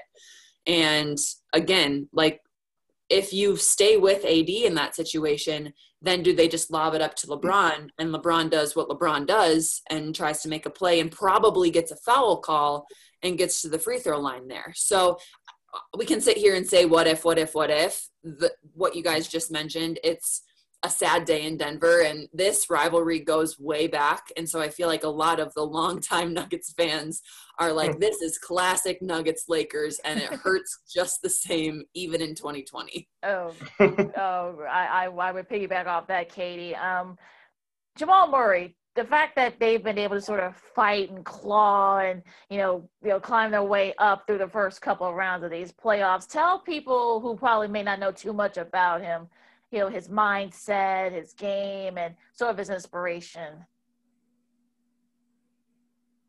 yeah well jamal is one of the toughest players and people that i have ever had the pleasure of being around or covering the way that he rises when he is challenged is unmatched and I mean, he talks about how Kobe Bryant has been a big influence for him. So he lives by that Mamba mentality as well of just, you know, being the highest level of a competitor. He, we joke about this in Denver, like he plays better when he's injured or he's mad because he's just that guy. And he hates to lose maybe more than he likes to win. He just, he loves going at guys. He, he loves being underestimated and being the underdog and proving people wrong. And I think in these past two series, you've seen Jamal Murray mature rapidly in both terms of a player and a person. The way that he has been speaking up um, and keeping social injustice issues alive in the bubble, kind of as the representative for the Nuggets, I think, given the way that he's been playing and the platform that he's had, he's been so great in terms of shining a light on what really matters right now in this world. And I think that that speaks to how strong he feels his voice is and how, how much he feels like that matters. And then the way that he's been playing has just been remarkable. And for Jamal, the question was always can he be consistent in what he puts on the floor? I think last year's playoff experience was a great, you know, vision of that or a great example of the inconsistencies. He uses that experience now in this year's playoff, and you see him just becoming a superstar on the biggest stage. And he references that a lot, like last year's playoffs when he had like eight points one game and 40 points another game and 15 and then 30. And it's hard to rely on a player in that way. And, and I think he, that ate away at him a little bit too. So the way that he's been the guy for Denver, I think we all saw potential of that and glimpses of that being here and seeing the way that he puts in work in the gym. He's almost always one of the last guys to leave. I think he took the time that he had off before they went to the bubble. He got stronger, so I think his physicality is better in games. He's finishing better around the rim. He's using screens better. He's defending better um, with the extra muscle that he put on. And he also just like got shots up, and you can see how confident he is in his shooting right now as well, and creating his own shot too. That two man game between him and Jokic. I mean, maybe the only better option in the NBA is AD and LeBron in the pick and roll. So I think that they've been using that a lot. Jamal has gotten really smart in that situation of when to make the pass to Jokic and when to make a shot himself or take a shot himself and he just has been invaluable for Denver the way that he's stepped up. It's been so fun to watch him shine uh, on this stage. I actually I, I, just pulled up a tweet because I just saw this earlier. It's from John Hollinger, and he said this is from last night's game. Jamal Murray was plus 16 in 44 minutes, and somehow the Nuggets lost the other four minutes so badly that they didn't win the game. Like that is the type of impact mm-hmm. that Jamal Murray has when he is in the game. It's crazy. Wow. Lamont? Lamont. Katie, Katie, uh, question. Do you think that uh, Coach Malone has figured something out going forward? I mean, that loss, it hurt. It's behind him now. Do you think they found something going forward that they can that he can use as far as with Jokic and Murray going forward that can beat the Lakers maybe in this game three? Yeah, I do. I think that we're seeing the building blocks, right? Like the progress. The first game, okay, we thought that we knew what was coming, and what we got was like, oh, oh, an awakening in a lot of ways of like, okay, this is what playoff Laker basketball is going to be like. This last game, we saw the Nuggets clean up a lot. I think they looked a lot better in terms of the way they were scoring, the offense that they were running. The turnovers were still absurd. They need to do a much better job of taking care of the ball and not giving the Lakers extra possessions because they're too good. You just can't award them that and give them multiple opportunities. That's the same with second chance opportunities too. I think in that game, uh, like 16 points off of offensive rebounds, and that just like you can't allow that to happen. I know the Lakers are one of the best in the NBA at doing that, but you got to limit them in some way.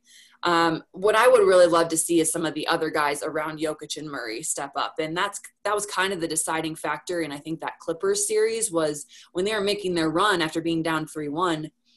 Paul Millsap, Gary Harris, Jerami Grant, Michael Porter Jr., Monte Morris, those guys. It was different games for different guys, but there was always a couple others that were producing at a really high level.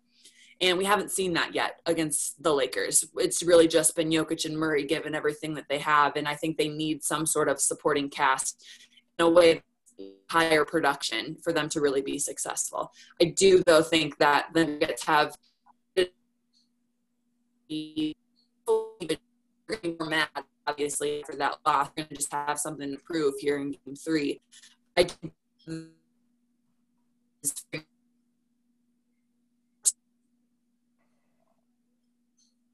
mistakes have been made. Oh, you know, like better execution and figuring, like cleaning things up if you're the Nuggets and being sharper playing your style of basketball. Katie Winge of Altitude Sports, who covers the Denver Nuggets for that station, joins us here on Second City Sports. Uh, Katie, let's stay with head coach Mike Malone for a minute. I, I uh, started to feel nationally that he's starting to get the respect that he des- that he deserves a little bit. But talk to us about his impact on uh, not just on the team, but but throughout the whole organization. Yeah, I can't say enough good things about Coach Malone and just not only the coach that he is, but the play or the person that he is as well. The way that he interacts with his players, it is so much more than just X's and O's in basketball with him. He heavily invests in these guys in terms of his relationship with them. There's constantly one on one conversations and checking in and what do you feel? What do you see? How can I help you be more successful on the floor?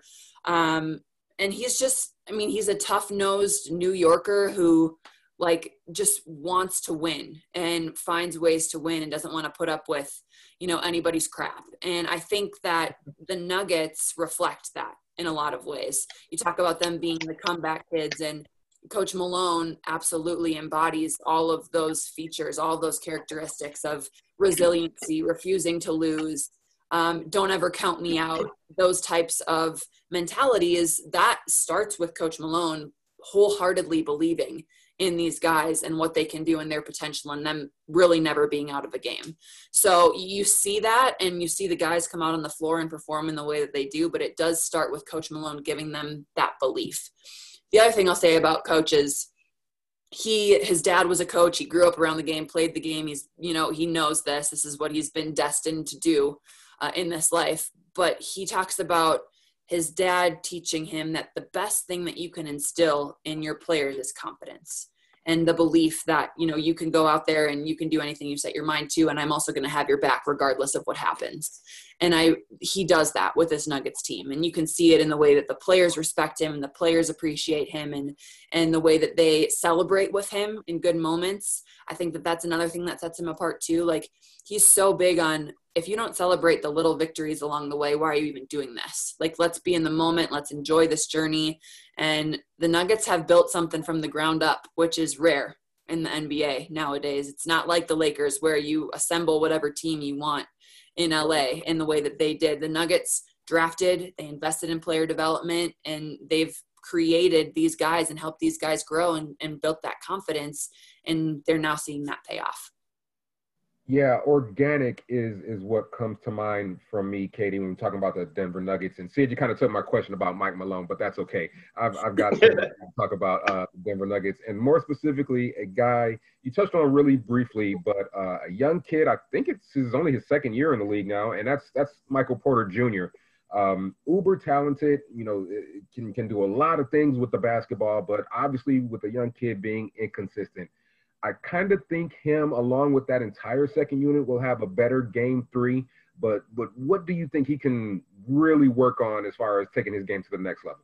Yeah, Michael Porter Jr. He's technically a rookie, right? So he like sat out all of last year. So this is his mm-hmm. first real NBA experience, and he is like you said uber talented insanely talented. His skill set is through the roof. You watch him and you're just like holy crap he's so athletic and so skilled. His shot is so pure. He's just a natural scorer. With michael porter jr he has been the guy his entire life. Like small town went to missouri aau superstar has been, you know, the driving force of every team that he's been on. Even though maybe he's played with like Trae Young and those guys, he still was the guy and basically had the green light to do whatever he wanted. And so I think getting to the NBA and healing and getting in a position where he has actually has some real playing time now, which shout out to the Nuggets strength and conditioning and training staff for getting him healthy. Like how many teams passed him up and just weren't willing to invest. And again, the Nuggets were and organically have built him from the ground up.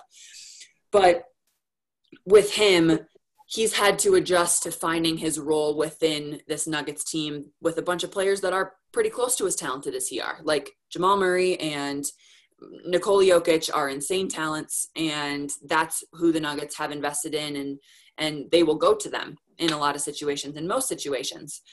And so Michael Porter Jr. expressed some frustration with this and in the Clippers series, saying, you know, I, I didn't really touch the ball as much as I would have liked to. That kind of went viral. It was a national story. And I mean, of course they're going to go to Jokic and Murray, but Michael Porter Jr. is so talented in terms of scoring that I think everyone would like to see a couple more sets run for for him. But the thing that I love about his game is he doesn't necessarily need plays run for him. Like his rebounding ability is so natural. He can crash the glass and and score some easy buckets in offensive rebounding situations. And he cuts so well to the basket. And when you're playing with a passer like Jokic, I mean, think of the opportunities that you have as someone who cuts really well and is smart in terms of their movement on the offensive side of things. And Michael Porter Jr. has been able to take advantage in that situation too.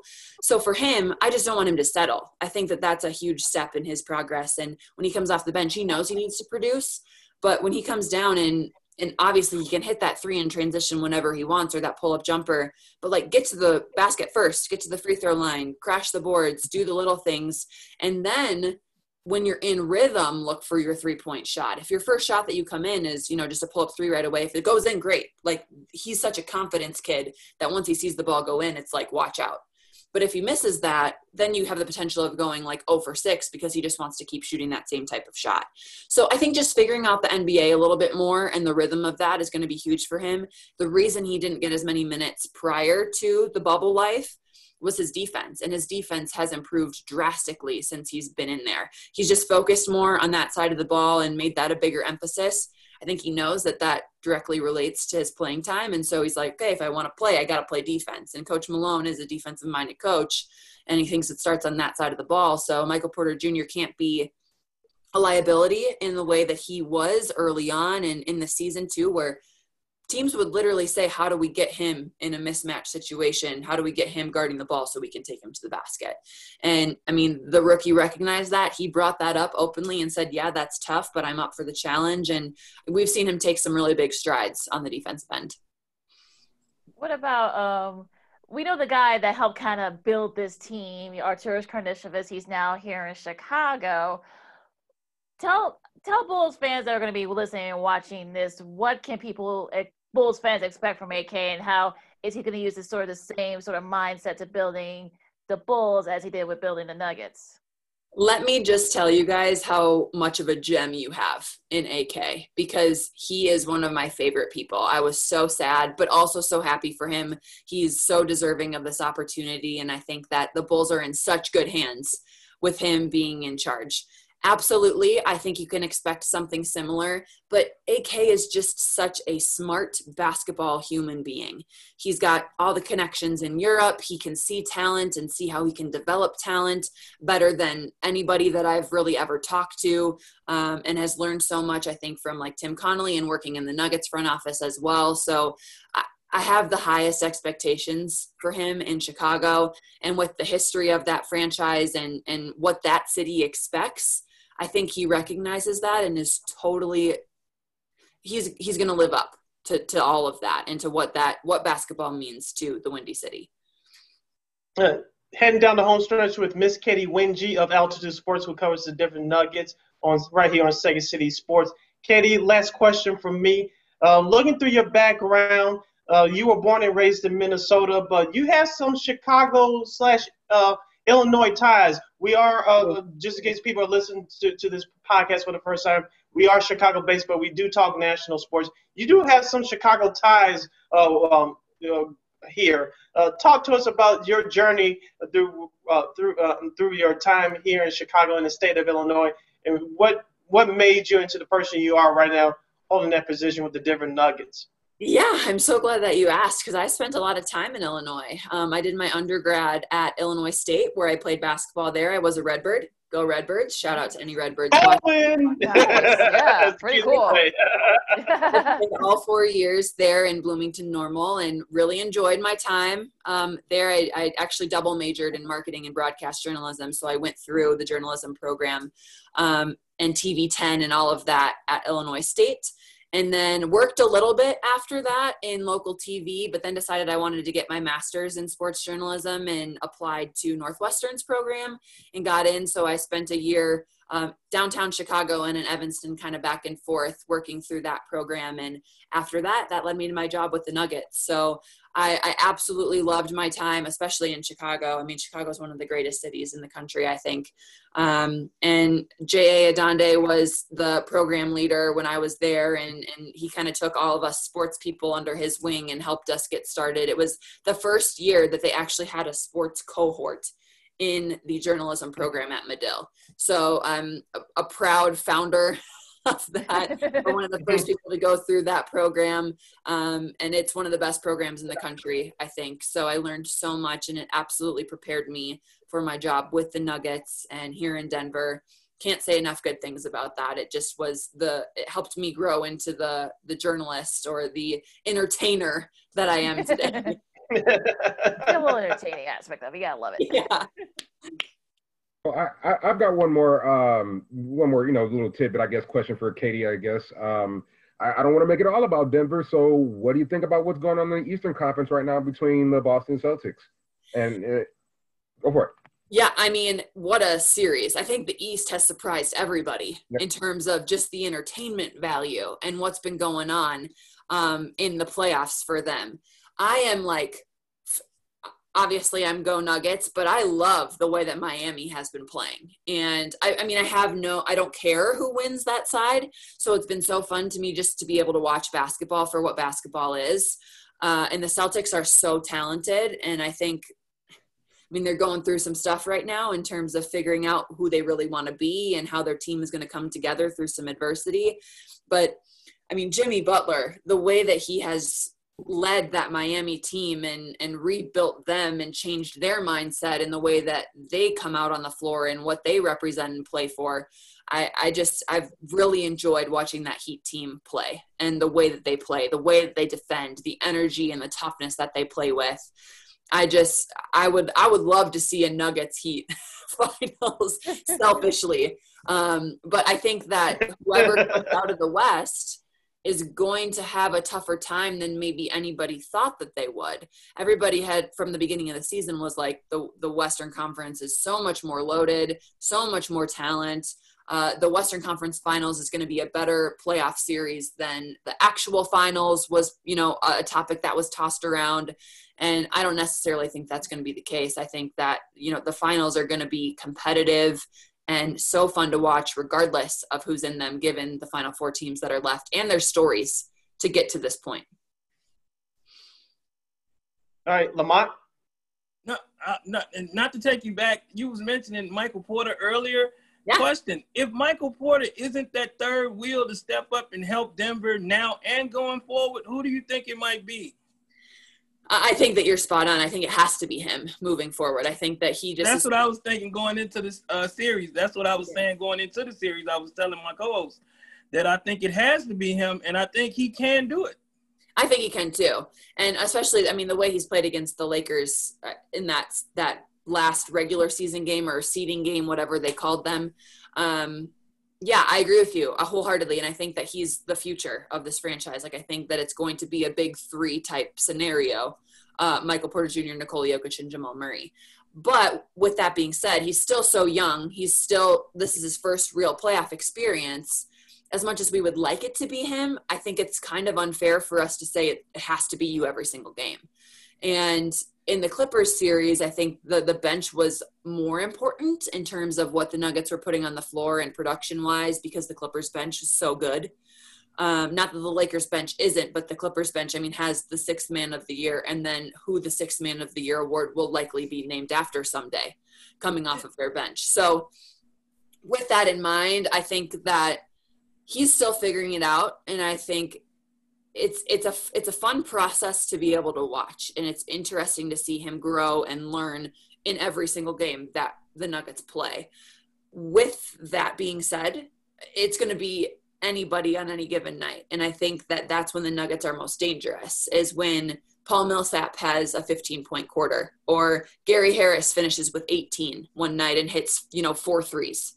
Or I mean, it could be Jerami Grant. Jerami Grant's been shooting the ball really well for the Nuggets in that starting group. Um, I mean, we saw PJ Dozier, who nobody knew who that was when he came on the floor in game two, and everybody was like, who the heck is this guy? And he played some really impactful minutes. So I think as much as we would like to say it's Michael Porter Jr. right now, I think absolutely that is the future. but right now it's going to be by committee, and the Nuggets are going to take whoever can give them anything at this point.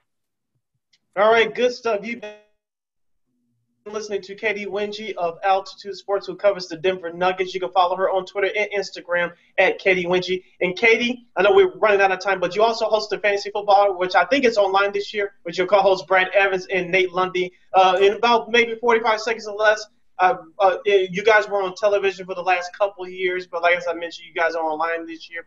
Tell our audience where they can catch that and how you guys look like you guys have so much fun do, uh, doing that uh, show. It's a blast. That show is so much fun, and Brad Evans and Nate Lundy are wicked smart and wickedly entertaining. It's so we just goof off for an hour. So if you want to have some laughs and and get some uh, predictions and and sports gambling is becoming such a big thing, right? And so fantasy yeah. is kind of at the forefront of that. And so we give you over unders every week with certain players. We give you our picks for the week. We do uh, a different lineup every single weekend or every single week. Um, and it's we could just hit you with numbers we could just hit you with those things but the way in which it's delivered i think is what sets us apart in a lot of ways and it's fun so I highly recommend you guys check it out if you're fantasy players. It's at ftnfantasy.com. That's Brad Evans' company. It is on TV in a, a couple stations around the country, so we are still on there, but streaming online, ftnfantasy.com. It's a, an absolute blast. We'll give you, we'll hit you with some knowledge, but we'll also just like hit you with some fun. So love it. All right. We will support you any way we can 100%. And thank you so much for joining us here today on Second City Sports. Uh, um, hopefully the Nuggets can get back in the series, enjoy that series. And even though you were born and raised in Minnesota, we, we will claim you as a Chicagoan. So uh, you're doing great things. Keep representing us. And uh, don't be a stranger to come back on this program again in the near future. Keep up the great work, and we'll talk again soon, okay? Thanks, Thank Katie. you guys so much. Appreciate the time, and don't count those nuggets out just yet. Oh, we won't. I, we know. We know we better won't. now. We know better now. Yeah. Stay safe, Katie. Thank Katie. you, guys. All right, Katie. All right, that was Katie Winge once again of Altitude Sports. She covers the Denver Nuggets and also the Fantasy Football Hour. Catch her there.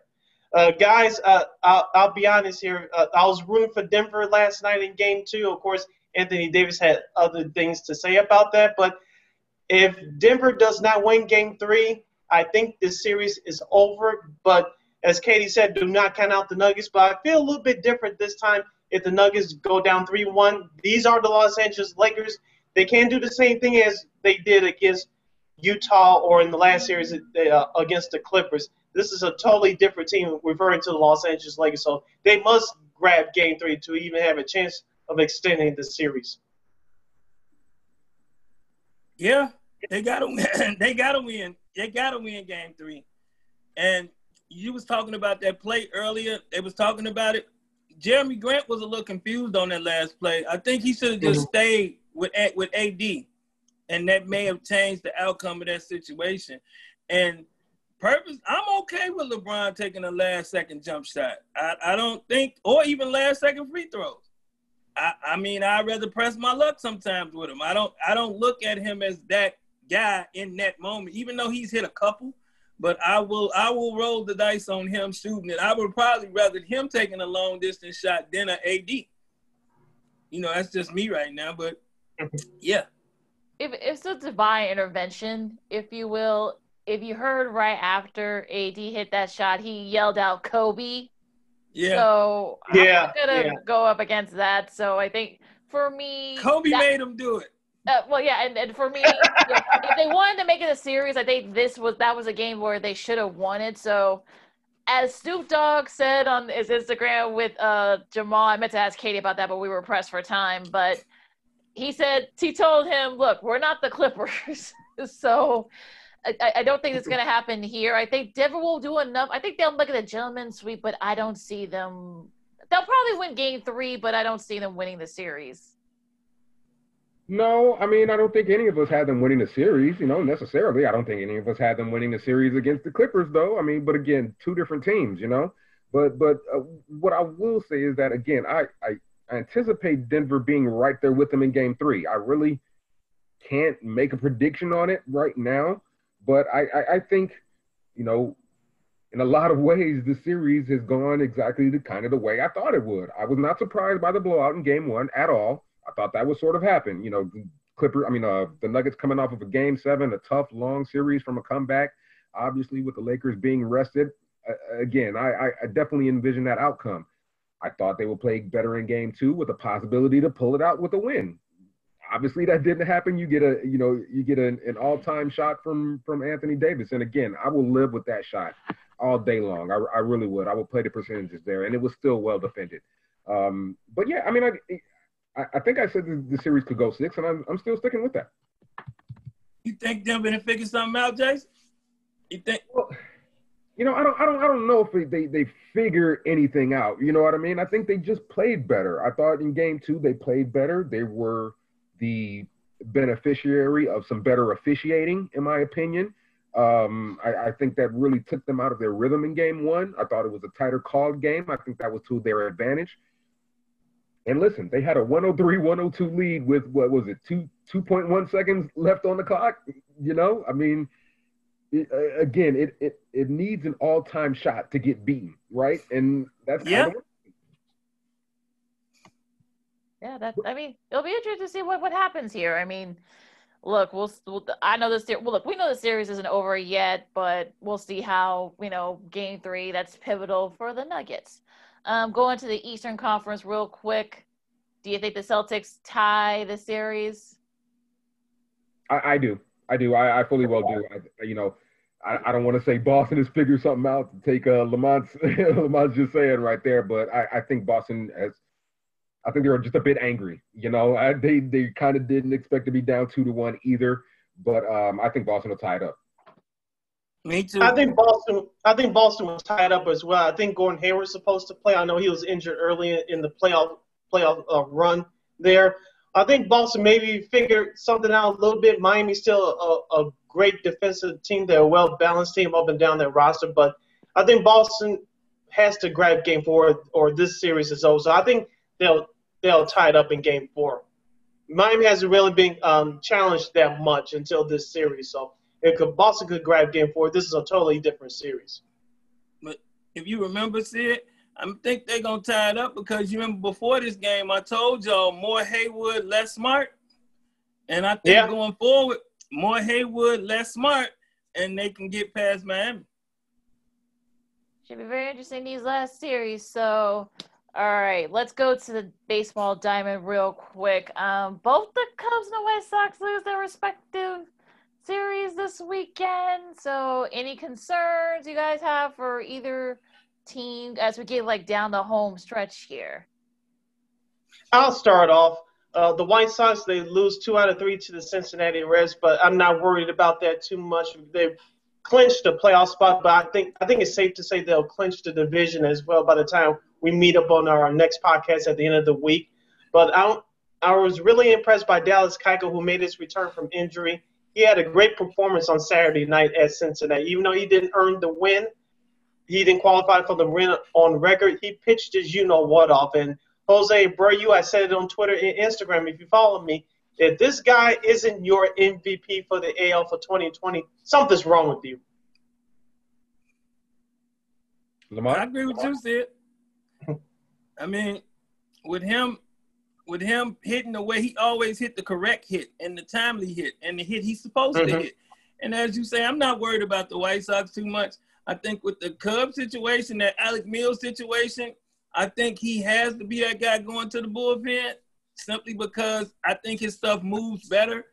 Coming out of that bullpen, he might give some teams some problems in the playoffs. So I think the Cubs gonna figure that out in the next two or three days. But I think that's what's gonna happen.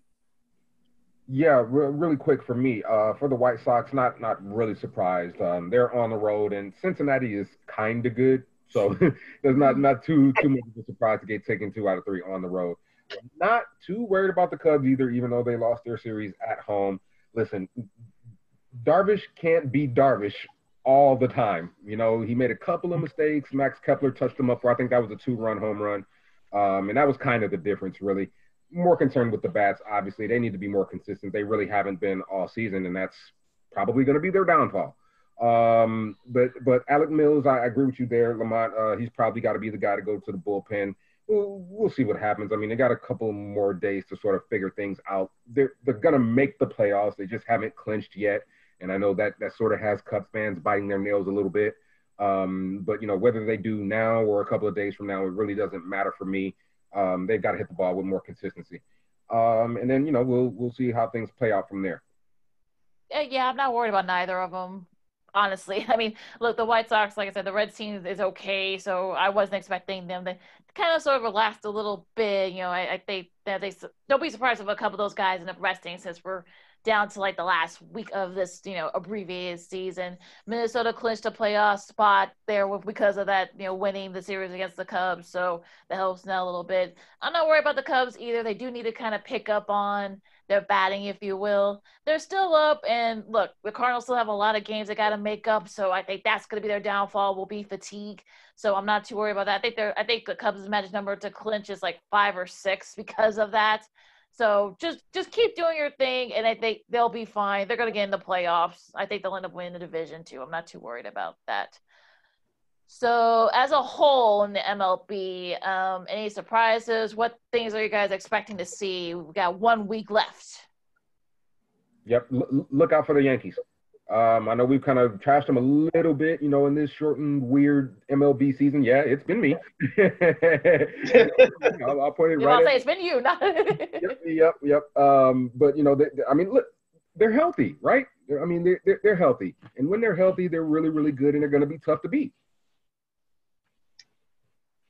I'll go with the surprise team in baseball right now. I know they're they're playing the Colorado Rockies starting tonight. It's the San Francisco Giants. Uh, we called them the AARP team last year for good reason, but for all of a sudden for this year, this is a team that no one's talking about. I know they got old man Evan Longoria. They have um, Brandon Crawford. He's still playing shortstop, still hitting home runs. Can they um, wrap up uh, the wild card spot by the end of this week? When regular season ends, it, it should be fun. But they got to. It's in San Francisco, by the way, so they should be able to handle the Rockies uh, by the Bay.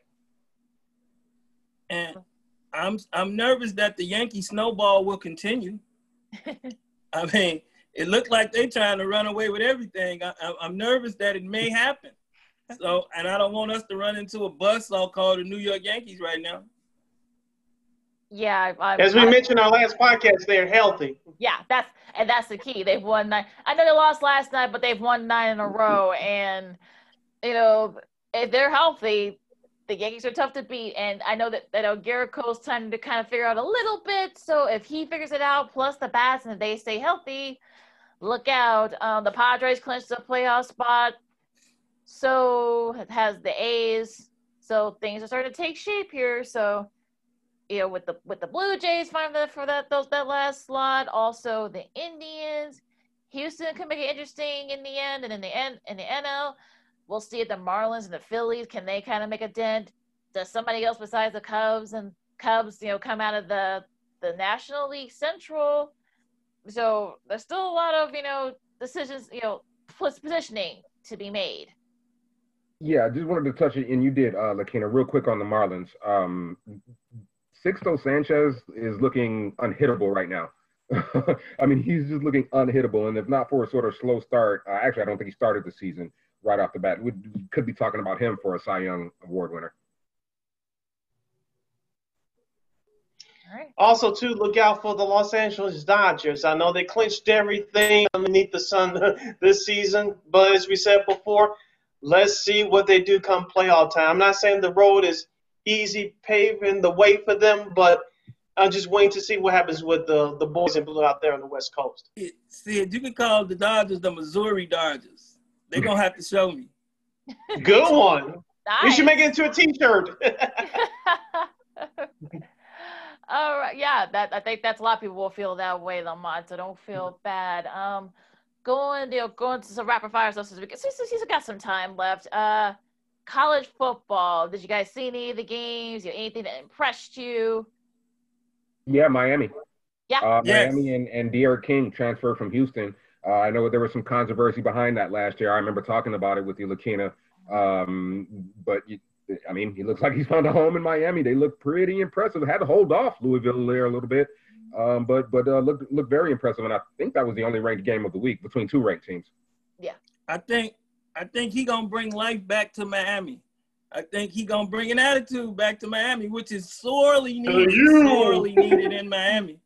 And speaking of Miami, I mean college football at the same time. Shout out to Deion Sanders right now. Yes, I think he gonna bring some energy to the SWAC, and I'm rooting, and I can't wait to try to get down there and see it happen. So I think Deion Sanders gonna bring some energy going to the SWAC. Coaching Jackson State, I can't wait till we go over there and play him. I'm gonna find a way to make my way down there to do something involved when he comes to Louisiana. So I'm, I'm gonna be, I'm gonna keep y'all posted on that one. And hopefully you can get him on the show. I'm gonna try. I can be influential when I'm in Louisiana. Oh yeah, if you, if you look at you know the introductory presser, I mean that is so like prime time. the only way he could yeah. probably get introduced that way. We'll see what he does. He's been apparently he lobbied for the Florida State job for like two times since since uh, Jimbo Fisher left. So I know. Well, we'll see if he can do it. Listen, he says he can coach. I mean, he coached high school for a little bit. They did very well. We'll see what he can do. I think it's like a show me job. I think they sent them down there to show me you know what you're doing, and we might give you a shot somewhere else. I think that's what it was about. I could definitely see that. I could definitely see that. Um, just scanning through the college games from Saturday, I noticed that in some places the crowds were small, in particular Oklahoma State and I believe Notre Dame as well. But as we talked about uh, last week, Lamont, I think if, if, the numbers start to improve, the positivity rate in some of these states, you're going to slowly see larger crowds. Uh, it's not happening yet, but especially on these college campuses, you uh, the crowd, uh, the attendance will start to increase a little bit more. It looks yep. like it's that way in some of these stadiums, but it's not quite. It's only at 20% capacity, 25% capacity at most. But as hopefully the situation continues, we get it under control. And talking about COVID, I think you'll start to see uh, a full house at some of these colleges. You, are yeah, not going to have any tailgate this year, but you'll see the crowds improve. What's that? At least half the stadiums probably. If they don't go full house, they're gonna go fifty percent, sixty percent. I can see that. Yeah. Going down the stretch, especially like going down them last two or three weeks into the season, yeah, I, I can see that happening, especially in them southern states. Listen, Oklahoma State's problem isn't the crowds; it's their offense. Okay, they needed a, a doggone second half comeback to beat Tulsa for crying out loud. Um, I mean, I know Tulsa's sort of good, but I mean, they they've got their own problems to worry about. Yeah, they basically had to start from scratch. So yeah, I think they had to go to their their third string quarterback. So, but also you know, like you said, Jason D'Eriq King. I think they might have finally found their quarterback. Manny Diaz has in Miami.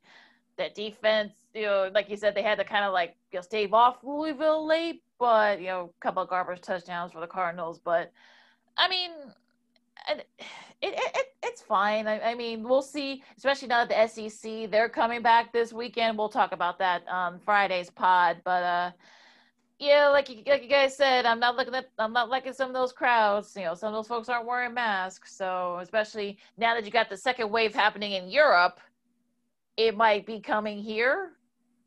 I'm just saying, folks. Just be careful. Wear your mask no matter what. and wash your hands.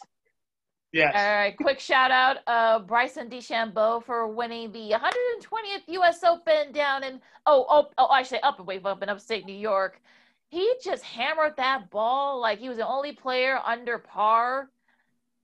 He totally changed his game. You know, he played that course like it was not a U.S. Open course and was able to succeed. And just, I think he. We've talked about him for the last couple of years, Jason, and I think this is a guy that could definitely win multiple majors, and I, I think he, I think he will. Yeah, this could kind of spur him along, right? I mean, uh, listen, he played an outstanding fourth round um, up in Winged Foot. I mean, I think, yeah, I believe, like you said, you're right. He was the only player under par in in that final day. Um, listen, Winged Foot is a is a you know pretty tough golf course. Is you know as, as everybody was saying as we were waiting to see, especially after day one. But DeChambeau made it look easy. And again, I mean, this could probably spur him on to a, a few big more wins in his career. I agree with you, Lakina.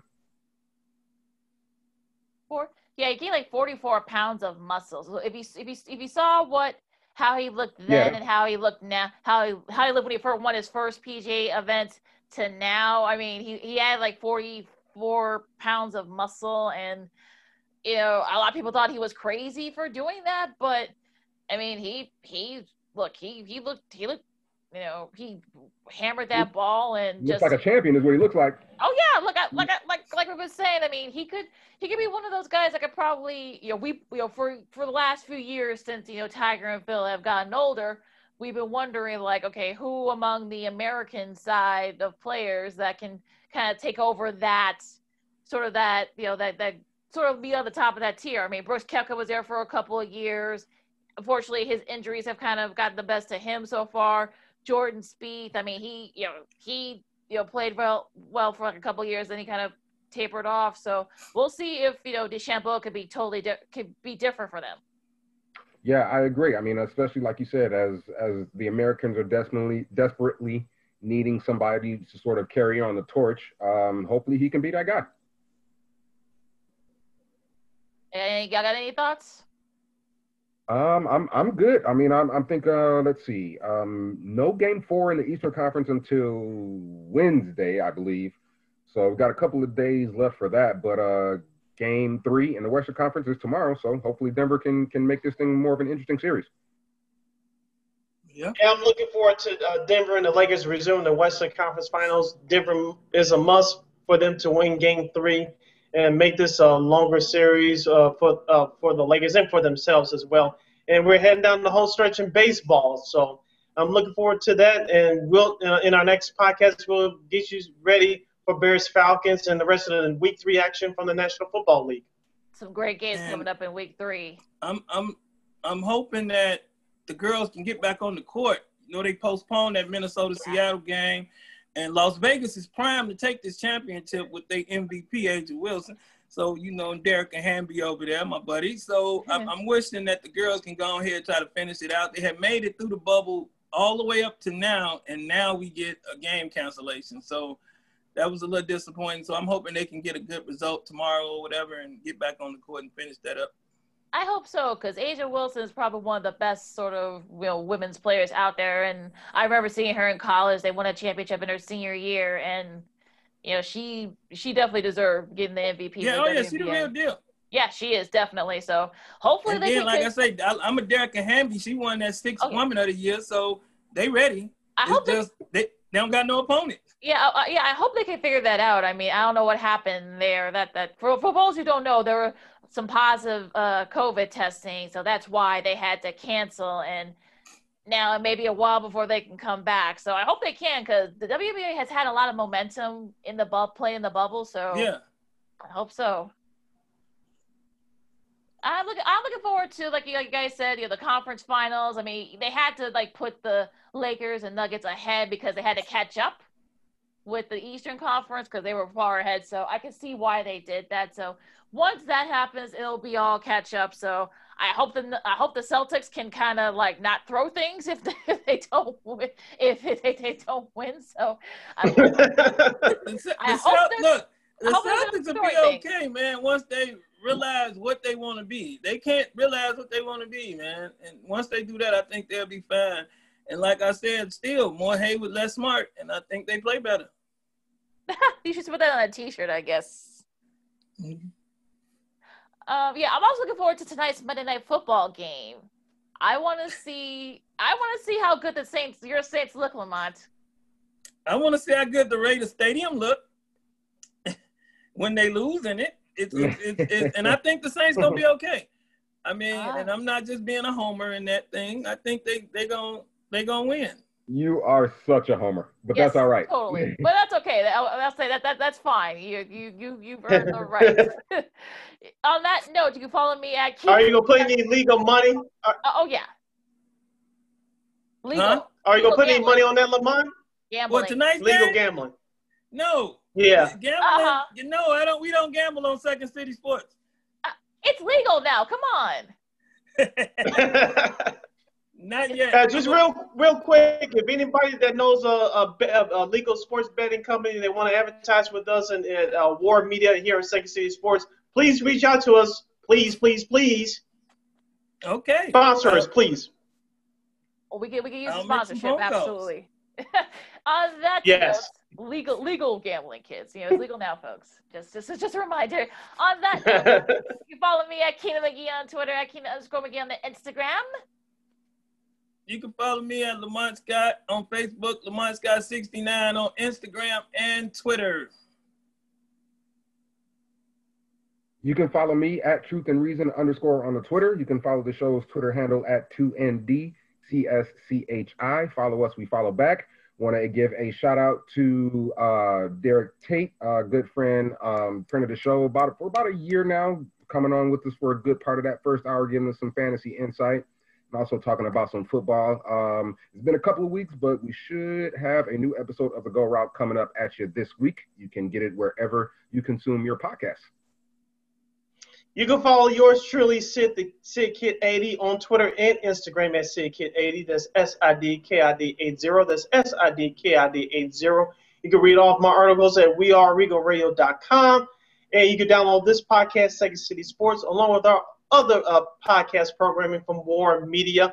Just type in War on Anchor, which keeps you over to Spotify, SoundCloud, Apple, iTunes. We're everywhere. Wherever you download your podcast, make sure you look up War on Anchor. And we're also on iHeartRadio. Please download the iHeartRadio app and type in War on Anchor in the search engine box. That's W A R R on Anchor. And voila, we're there. We're also on YouTube. Just type in on your search engine boxes on YouTube War Media. That's W A R R Media. And we're right there. You can watch this show as well. And we also like to thank Katie Winge from Altitude Sports out there in Colorado. She covers the Denver Nuggets. She's a now official friend of the show. So hopefully the Nuggets can make a, a, a great uh, comeback and make it make this Western Conference Finals a, a series. And she also does um, the Fantasy Football Hour, which you can watch online. If you miss where you can catch it, just go back, rewind, and listen to the interview with Katie Winge. She'll give you all that information as well, where you can catch her in the Fantasy Football Hour show online. Absolutely, and uh, there's never too many sports. I'm seeing people complain about, oh, there's so much sports on that. You know, come on, guys. We we were out sports for like three or four a month, so we earned the right to to be able to kind of turn back and forth between different sports. So I'm just saying, no complaints from here. So for the guys, I'm Lakina. This has been Second City Sports Zoom style, and please keep your hands washed. You know, wear your mask correctly, and just be good to each other. See you next time. Holla.